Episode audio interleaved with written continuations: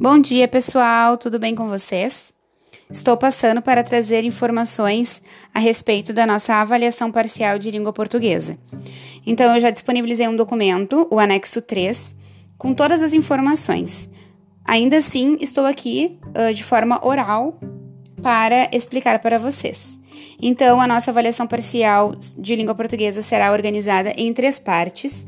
Parte 1 é etapa produção textual de mitologia grega.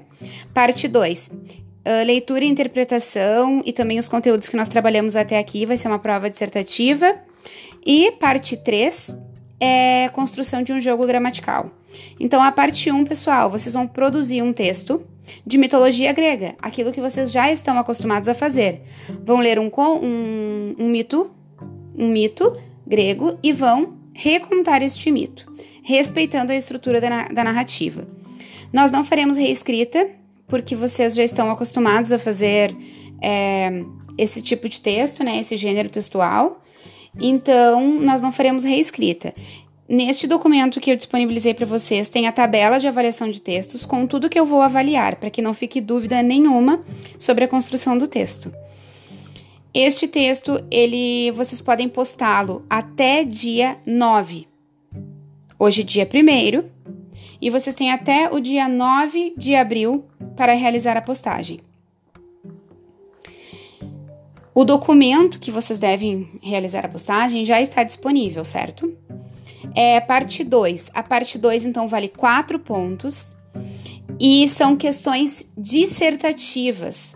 Então, vocês vão ler um texto, vão analisar um texto, vão responder perguntas a respeito deste texto, depois vão fazer atividades sobre a estrutura das palavras, composição e derivação e também sobre as regras do uso da vírgula, certo?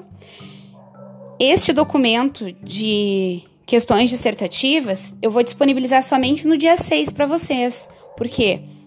porque vocês não vão ter uma semana para fazer a postagem dele.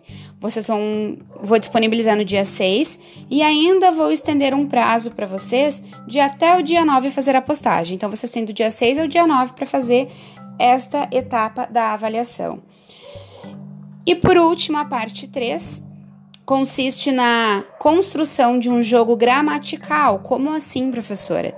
Vocês têm que construir um jogo em casa os cachorros estão latindo, ó. Vocês precisam construir um jogo em casa para fixar o conteúdo e estrutura das palavras.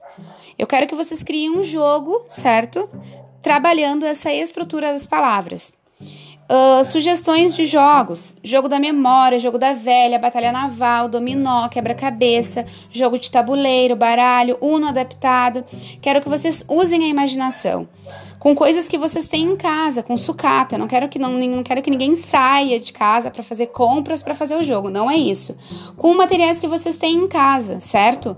Eu quero que seja algo bem criativo e que trabalhe exatamente este conteúdo, que é a estrutura das palavras ok? Então, lembrando, né, sobre a estrutura das palavras, radical, tema, afixos, desinências, vogal temática. Quero que vocês construam um jogo que nós pudéssemos, que nós uh, poderemos ainda jogar na sala, por exemplo, certo? Um jogo assim, aprendi o conteúdo e agora vou fazer esse jogo para fixar o conteúdo. É assim que eu quero um jogo de vocês. Tem todas essas, essas informações neste material que eu separei sobre a AP.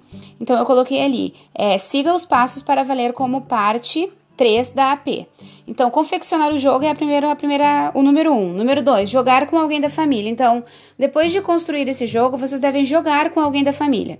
Depois, tirar uma foto de vocês e da família jogando. E, por último, postar a, fo a foto na plataforma até o dia 9. Então, é eu também fiz uma tabela de correção para que não fique nenhuma dúvida em relação à nota. Então, o tema vale 0,9. O que, que é o tema? Cumprimento da proposta, se vocês de fato construíram um jogo. Originalidade, se, for, se foi original, se realmente foi algo inovador. E criatividade, se, for um, se foi um jogo bem criativo. Esse jogo também, uh, a, a, dentro desta avaliação, esse é o tema 0,9 e também tem o objetivo, que é 1,1 totalizando 2. Então, esse objetivo, o que, que é o objetivo? Se vocês de fato fizeram um jogo sobre, fix, sobre a fixação do conteúdo e estrutura das palavras, se abordaram tema, radical, afixos, desinências e vogal temática. E se fizeram um jogo para mais de um jogador, que isso é bem interessante. O jogo precisa ser um meio de treinar as aprendizagens construídas. É, tanto a parte 1 como a parte 2 como a parte 3 devem estar postadas até o dia 9 de abril. Certo, gente? Eu já disponibilizei os documentos para vocês aqui na plataforma. Espero que já tenham visto. Este jogo ele pode ser tanto é, físico como digital, se quiserem fazer por algum meio digital, mas é, desde que dê para mais de um jogador, certo? Usem papelão, é, utilizem folha de ofício, canetinhas, o material que vocês tiverem em casa, ok? Muito bem, estou abrindo um fórum agora com o título AP, Tira Dúvidas AP. Então, tudo que for relacionado ao AP que não ficou claro nesse podcast, ou que não tenha ficado claro naquele documento sobre as informações, no anexo 3, né, sobre as informações da AP, vocês podem perguntar no, perguntar no Tira Dúvidas, que eu estarei esclarecendo. Certo, meus queridos? Um beijo!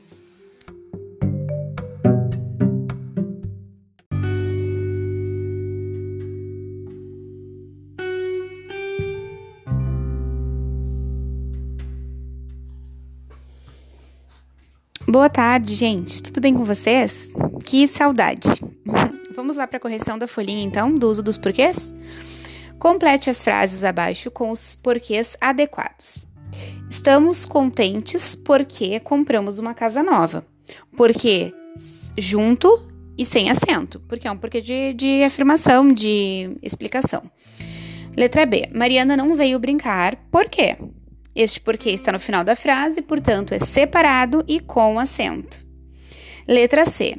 O atleta se saiu mal na prova porque não se preparou devidamente. Esse porquê é junto e sem acento, porque é um porquê de explicação. Letra D. Não sei o porquê de tanta reclamação. Este porquê equivale a substantivo ele pode ser substituído por motivo e é acompanhado do artigo o. Então ele é um porquê junto e com acento. Por que nossa sala não vai ao passeio? Este porquê está no início de uma pergunta indireta, então ele é separado e sem acento. Por que você não, por que você perdeu a hora? Este porquê é a mesma situação do primeiro, porém é uma pergunta direta, então ele é separado e sem acento. Letra G. No final do ano, muitos alunos não conseguem uma boa nota, porque não se, aliás, porque se desinteressam pelos estudos. Este porquê é junto e sem acento, pois é uma explicação. Letra H. O preconceito não é uma coisa boa, porque exclui pessoas. Já que é uma explicação, utiliza-se porquê junto e sem acento. Por que as pessoas não ajudam mais na F? Então, esse porquê aqui é no início, então ele é separado e sem acento, é uma pergunta direta. Número 2. Complete com o porquê adequado. Em início de frases interrogativas, utiliza-se porquê separado e sem acento. Letra B. Em respostas a perguntas, utiliza-se porquê junto e sem acento. Este A não tem crase, tá, pessoal? Para botar uma crase ali agora que eu vi, mas não é, não tem crase, tá? Em final de frases interrogativas, utiliza-se porquê separado e com acento.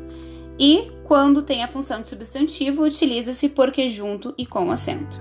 Certo, galera? Um beijo para vocês. Corrijam tudo certinho aí na, na, no documento de vocês, mesmo que tenham enviado para prof, tá? Eu quero que vocês corrijam para a gente não perder esse hábito de fazer a correção coletiva. É, vocês estão enviando as tarefas para mim, além de eu ver como que vocês estão se saindo, né, nestas aulas online. Também serve para eu botar aqui na minha tabela quem está fazendo e quem não está fazendo. É, não é necessariamente para a correção individual, então não deixem de corrigir nos documentos de vocês. É, estas tarefas servirão para estudos das provas, ok? Um beijo, amo vocês!